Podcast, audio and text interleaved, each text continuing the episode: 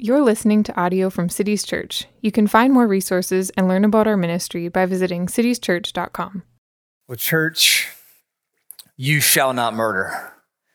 I uh, I want to just make sure that everyone heard the verse that Marshall just read. So if you could do me a favor, just just raise your hand if you heard the sixth commandment here next to us. I just want to see a show of hands. You heard this sixth commandment good. You shall not murder is the sixth commandment here in Exodus 20, verse 13. And my guess is that none of us are, are surprised by this commandment. There's nothing shocking here in this commandment. I think the sixth commandment might even be the most popular of all commandments. That's my, that's my sense of things. Um, some of you guys know Stephen Colbert years ago used to have uh, this satirical uh, like news show called the colbert report and i used to watch it back in college and there was this one season that he did this segment called um, it's called better know a district.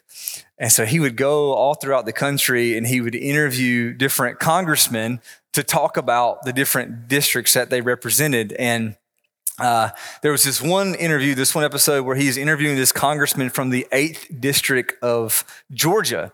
And this congressman had been a vocal advocate uh, for having the Ten Commandments on display in Congress. So he had co sponsored a bill to have the Ten Commandments posted in the hall of the House of Representatives and also in the chamber of the Senate. And Colbert is asking him in this interview um, why he would, you know, co sponsor such a bill. And he went on to explain how, how important the Ten Commandments are to America. And this congressman said that he feared that if we forget the Ten Commandments, our nation could lose its way. And then Colbert says back to him, Can you name the Ten Commandments? This is a super witty question from Colbert.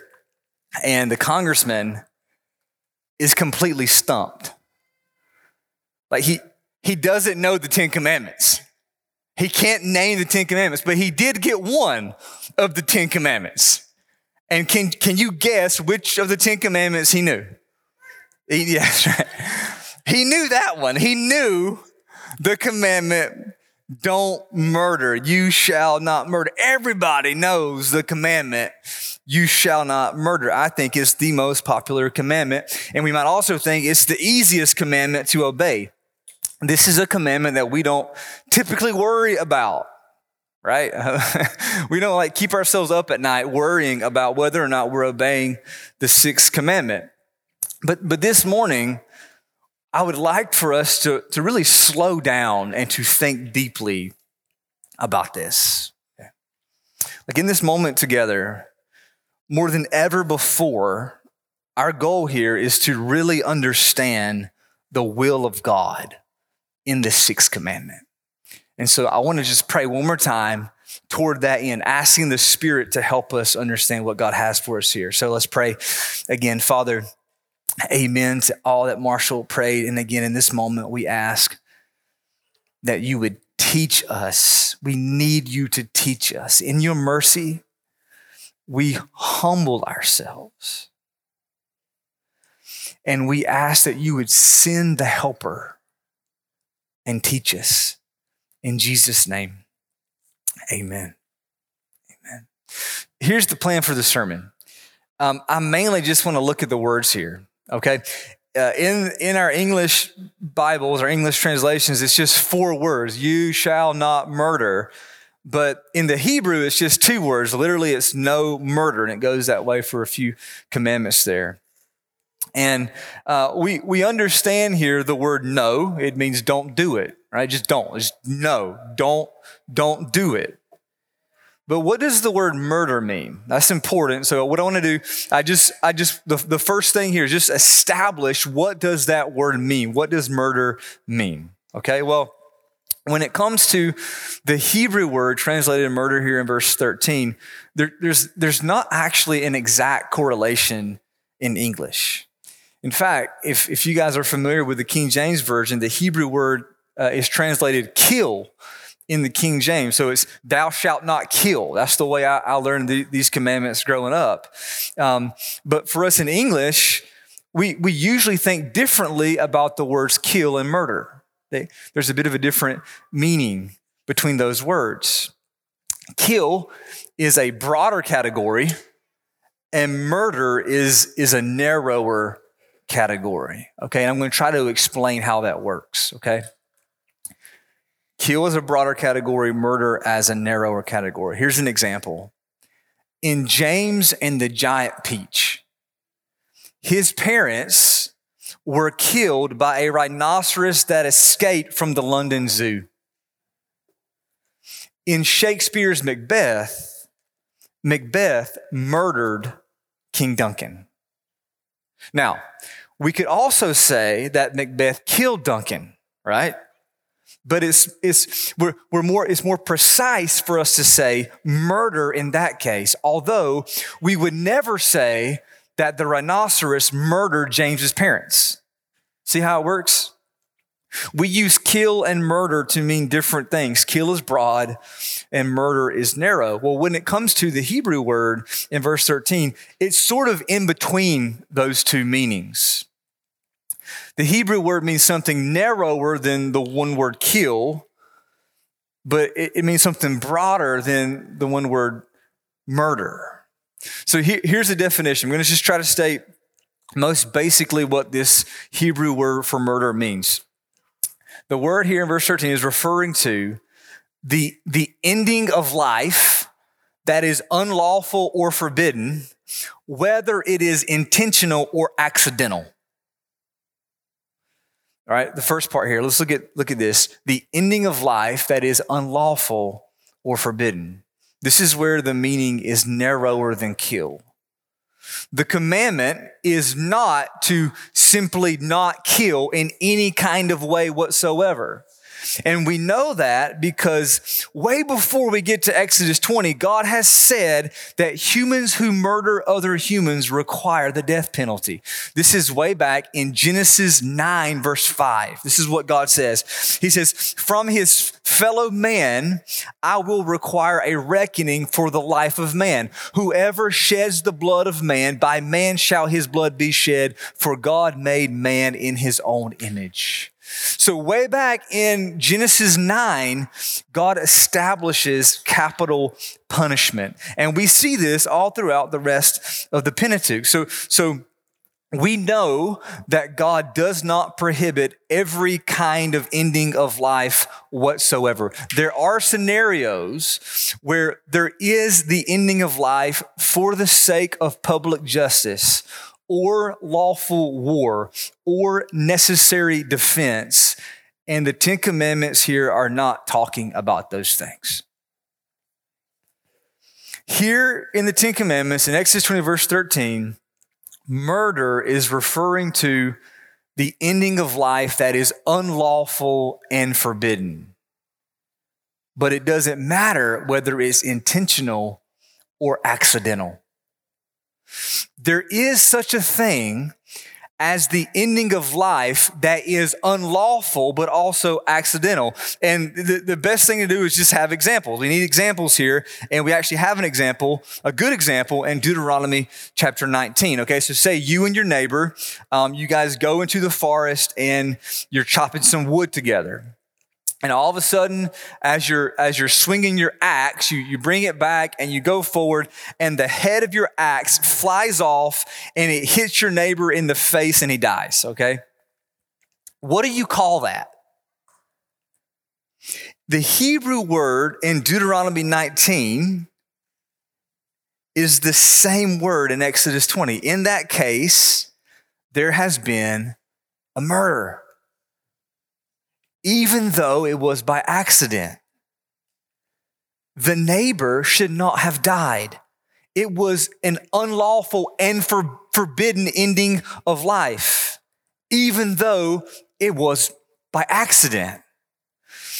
The ending of life in that case is considered in the Bible to be murder, and it is prohibited in the sixth commandment. Now, for the sake of clarity, in English, as a way to differentiate that kind of accidental murder, we have this, we have a, a its, its own word. You guys know what the word is? Manslaughter. Right. Manslaughter is our English word that, that, that, that talks about, that differentiates that kind of accidental murder. In our judicial system, manslaughter is considered third degree murder. It's still wrong. It's still punishable, but it's not the same kind of wrong as first degree murder, which is unlawful, intentional, and premeditated. And even within manslaughter, there are different categories. There's categories of voluntary and involuntary, and there are very precise conditions for how we understand the differences between those things. Like how we think about these things is complex. And for what it's worth, it's all derived from the Bible. Because what the Bible says here makes sense. These laws make sense. The sophistication of this ancient book is amazing, okay? It is the wisdom of God. And that's the first thing I just want us to establish here is what, what does this word murder mean? What is this word murder in the Ten Commandments? What is God telling us not to do? God is telling us, do not end the life of someone unlawfully, even if by accident. And with that, we need to back up a minute and we need to think and talk a little bit more about the meaning of life, okay? Because if murder is most basically the ending of life, what exactly is life? This has to be foundational, right? And we probably all assume that we know what life is. But again, I want us just to slow down for a minute and think about this. What is life? Like, what is the reality behind our being alive right now?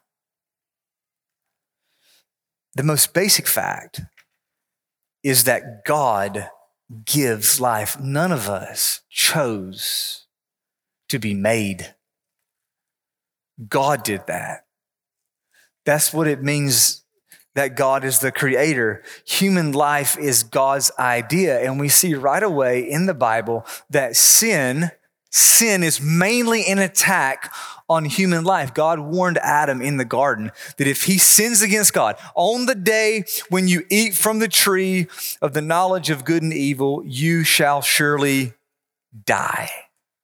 And that's the first time this concept, this this idea of death is introduced. Death is the removal of life, it's the antithesis of life. And by Genesis 3, because of Adam's sin, death became the reality in this world. And the death here, of course, is both physical and spiritual. There's physical and spiritual dimensions. Physically, human life can cease to function.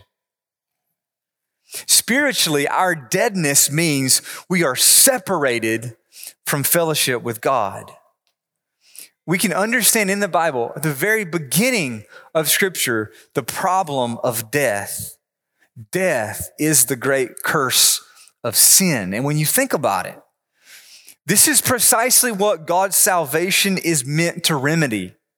God's whole design for redemption is to restore life. First, there is spiritual life that begins now by the new birth of the Holy Spirit, and then it continues forever. Then there's also physical life in the resurrection. God's people will physically live with Him in glorified bodies in a new glorified world. So it's no reason why you see in the Gospels, Jesus repeats this phrase, eternal life. For God so loved the world that he gave his only son, that whosoever believes in him should not perish, but have eternal life. The gospel is a counterattack on death, which is an attack on life. One way to say it is that the gospel is in defense of true life, restoring true life, abundant life, everlasting life, and it's it's God's idea, not ours. It's God's idea. Life is God's idea, not ours. God is the one who gives life. And we get it because right now, in this moment, in this room, you can hear me, you, you are physically alive. You guys feel alive right now? Like, take a deep breath and, and maybe, you know, do pinch yourself. Uh, uh, you, in this moment, in this moment, you are alive. And you are alive because God made you. He, he made you alive. Years ago, I remember I, reading, I read this story I can't remember where I read this. I read this story about a man who was a, a committed atheist. And uh, what happened is after the birth of his first child, as he would sit and hold her, he became overcome by the fact of her life. He, he would hold her, this living person, and he, he knew that she was here in his arms, there in his arms, not because she chose to be, but because of her mom and, and her dad. But then he knew that's not really the whole story. There's more to it.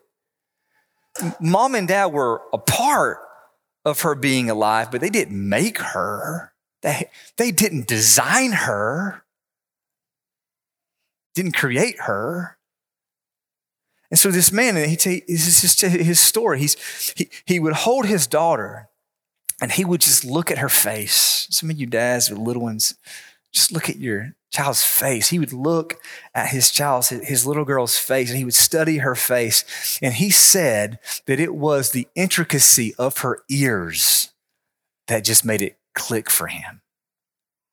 That he, he looked at her ears and he concluded there has to be a God. And and this God is the creator of life. And then he opened the Bible, he opens the Bible and he meets this God. God is the author of life. God is in the life business, we could say. And it's one thing to acknowledge that all life comes from God, but then also we need to take another step and realize that life, which comes from God, also has a purpose. And that purpose is also shown at the very beginning of Genesis. And it is so that God made man so that we would image him. Every human carries in themselves the image of God. We are not God but we are a reflection of God. God made us for the purpose of imaging Him. We are the display of His majesty. We are God's artwork, and that is what affords us the wondrous dignity we have as men and women. God made us in His image. Now, you guys know I, I love a good sunrise because I, I feel like I talk about it all the time. Okay. Let me know if it's too much.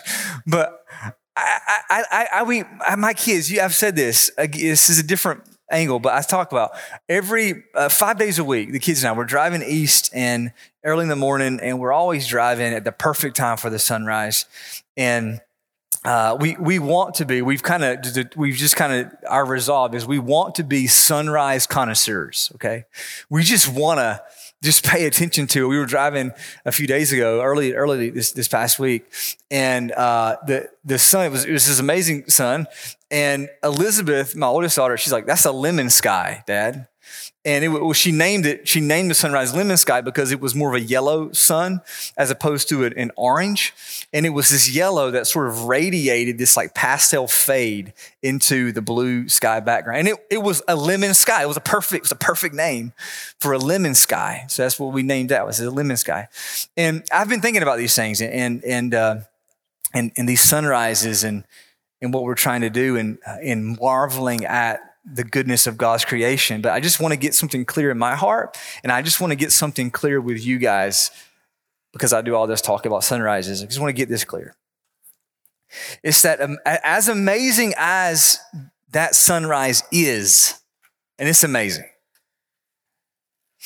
What is more amazing, though, is the human being sitting beside me also looking at the sunrise.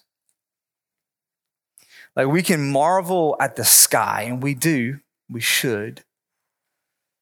But then here also, even better, beside me, there's a human life, a human life created by God, and she carries in her person the fingerprints of his design. She has been fearfully and wonderfully made, knit together in her mother's womb. Seven octillion atoms converging in one person with a heart that started beating at three weeks gestation and that beat an average of 54 million times before she was born. And then afterwards, that same heart right now is beating and is set to beat 3.2 billion times throughout her lifetime. Her nose has the capacity to recognize a trillion different scents. Her eyes can distinguish up to 10 million different colors at one time. She has enough blood vessels inside of her to stretch around the equator of our planet four times. If we could unravel her DNA, it would reach reach about 10 billion miles, which is roughly the distance from Earth to Pluto and back. All that wonder right here beside me, looking at the sunrise. And that's just the life of the body. She also has a soul. And her soul is bigger than the universe because her soul is eternal. God has put eternity into man's heart, which means this human life besides, beside me she feels the world around her. She steps into every space of God's world as a living part of it, breathing the air around her, thinking thoughts and speaking words. She has hopes and fears, likes and dislikes. She has dreams and ambitions and values. There are things that she delights in and hard things that she wants to avoid but hard things that she was willing to endure for the sake of what she loves because love is the greatest of all her capacities because God made her to love him and to know his love. This creature of God beside me, this creature of God, this person who reflects the majesty of God, she will make she will make 35,000 choices a day for the rest of her life.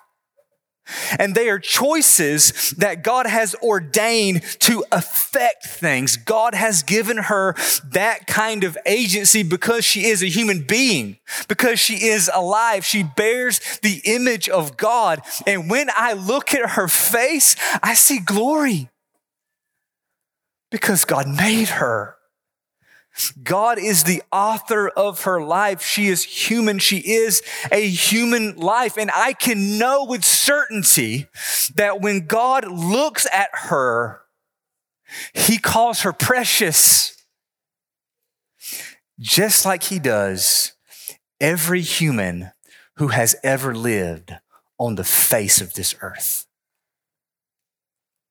Every human life, every, every human life is from God and for God, and therefore every single human life is precious to God. You shall not murder. You see where this is coming from?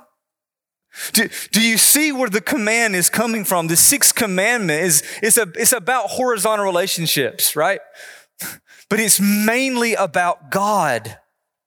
The, the negative commandment here, you shall not murder, if we were to say it in the positive, if we were to put this commandment in the positive, it simply means to honor life. The sixth commandment compels us to respect human life, which is from God and for God. This is about God.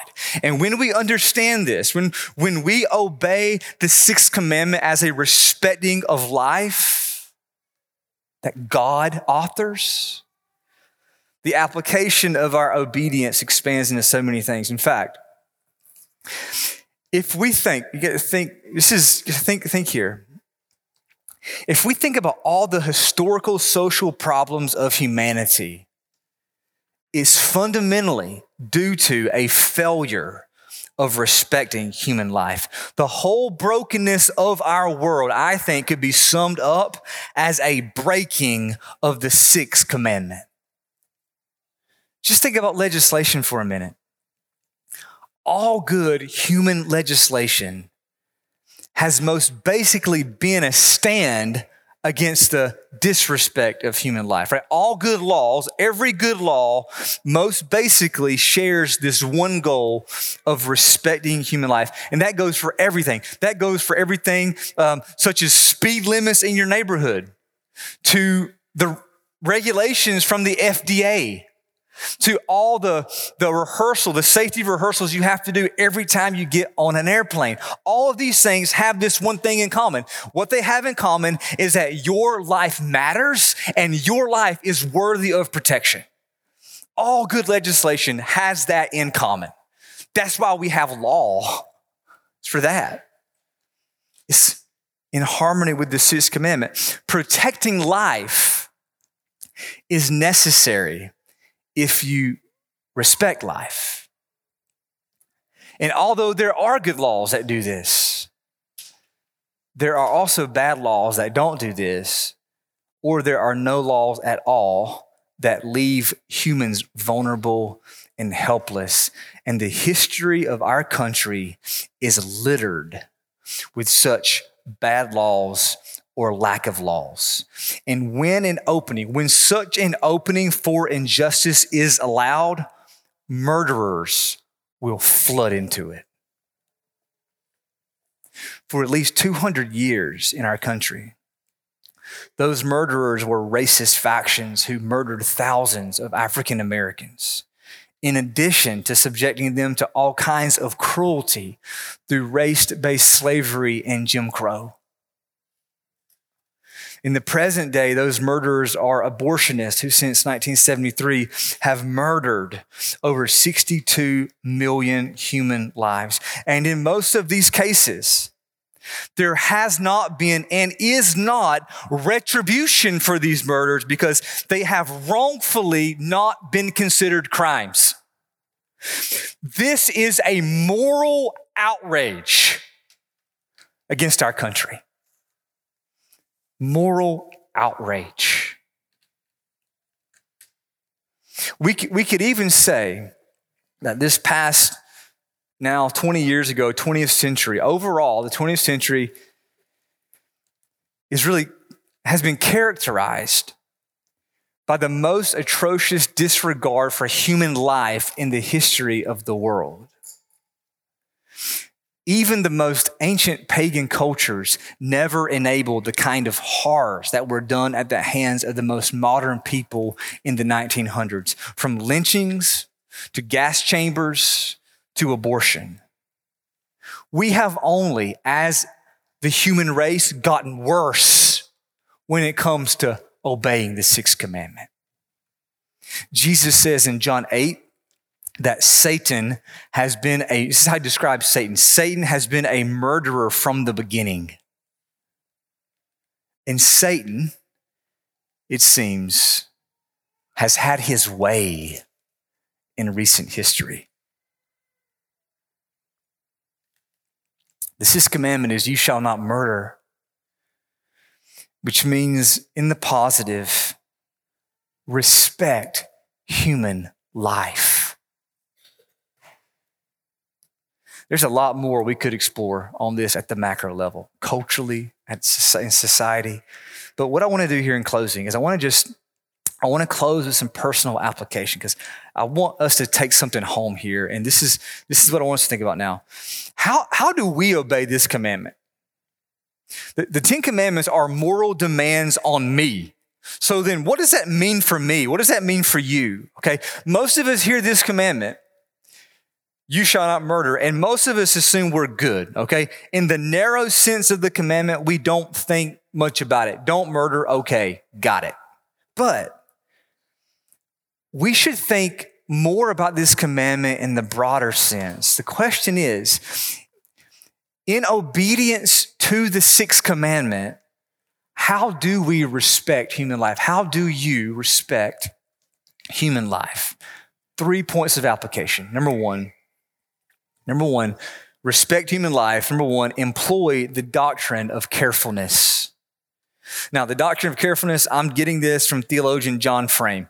It's implied in the sixth commandment. It's explained more in Old Testament case law, but basically it goes like this If murder can be accidental, then we should take all necessary precautions to prevent such accidents. Okay, so go back to the neighbor, the two neighbors in the woods, uh, chopping some wood in Deuteronomy 19. Okay, the one guy's axe head flies off, hits the other guy, manslaughters the other guy. Now, although it was an accident, the guy who was swinging the axe should have made sure his axe head was secure before he swung it, right? The doctrine of carefulness says, hey man, check your axe.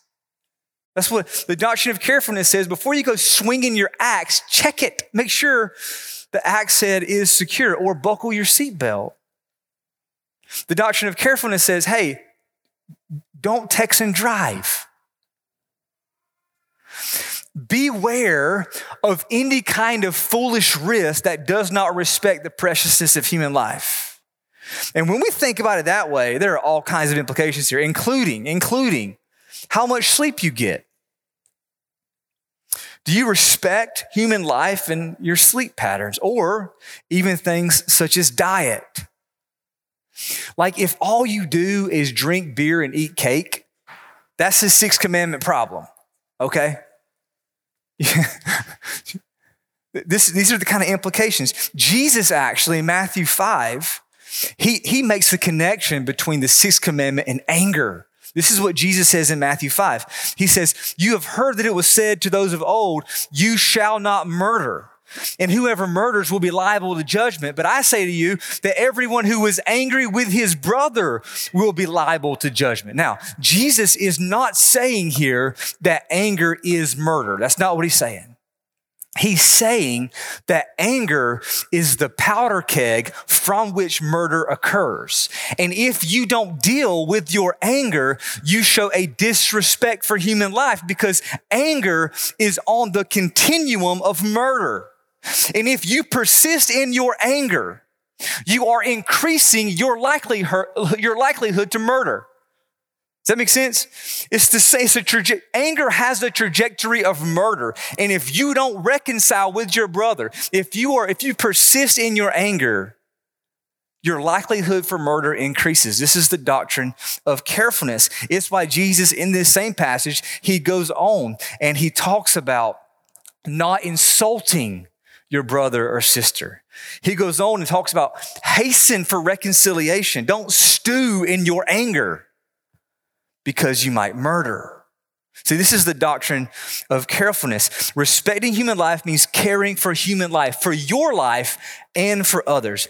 And that care for human life requ- requires a carefulness. Okay, so in obedience to the sixth commandment, employ the doctrine of carefulness. Number two, see people for who they truly are.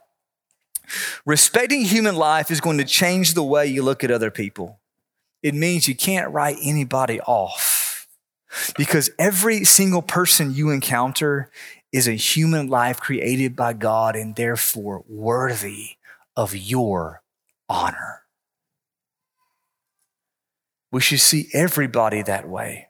From our least favorite politician on TV to the guy holding a cardboard sign at the stoplight to the people who are sitting beside you right now who, in just a few minutes, we're all going to stand up and we're all going to be dismissed and we're going to be wandering around this space, this room, and it's going to be a room full of wonder because you're all alive. You're all made in the image of God. Oh, that we would see one another for who we truly are. C.S. Lewis says it best in The Weight of Glory. He says, quote, there are no ordinary people. You have never talked to a mere mortal. Nations, cultures, arts, civilization, these are mortal, and their life is to ours as the life of a gnat. But it is immortals. It's immortals whom we joke with, work with, marry, snub, and exploit. Immortal horrors or everlasting splendors. Next to the blessed sacrament itself, your neighbor is the holiest object presented to your senses. Oh, that we would see one another as who we truly are. And then, thirdly, here, how do we live in obedience to the sixth commandment? Number three, be cheerful in spirit.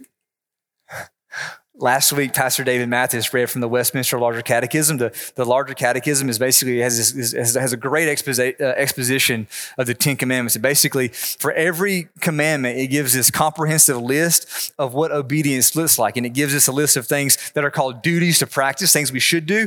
Then there are sins to avoid, things we shouldn't do.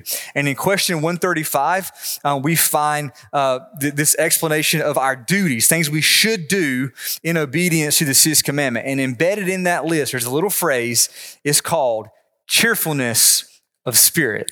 I love this. Um, the catechism teaches, this is hundreds of years old. The catechism teaches that obedience to the sixth commandment obliges us to be cheerful. And I get it. We understand why it's said. We, we, this makes sense to us, right? If, if we're going to really respect human life, we should be grateful for human life. And if we're grateful, if we're mainly thankful, it means that we can't perpetuate a kind of dismal, gloomy, sullen character because by God, you are alive. he made you. Like right now, we're alive. And when we understand that, when, when we know that we're alive, we, we can't help but be thankful. At the, the bare minimum, we're thankful to be alive. And I mean that for you, like even right now, if everything seems to be falling apart around you, if, if right now you're in a place and it feels like your world is falling apart, I want you to know that there is more glory in the fact of your existence than you can ever imagine. you are alive. You are a human life created by God for God. And it doesn't matter how hard things are. Okay, I want you to hear this part.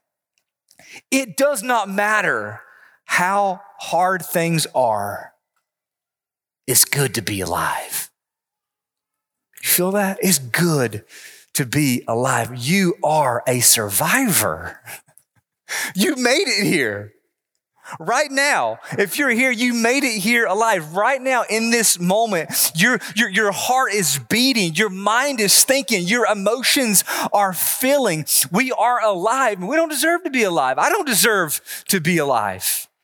It's because of God.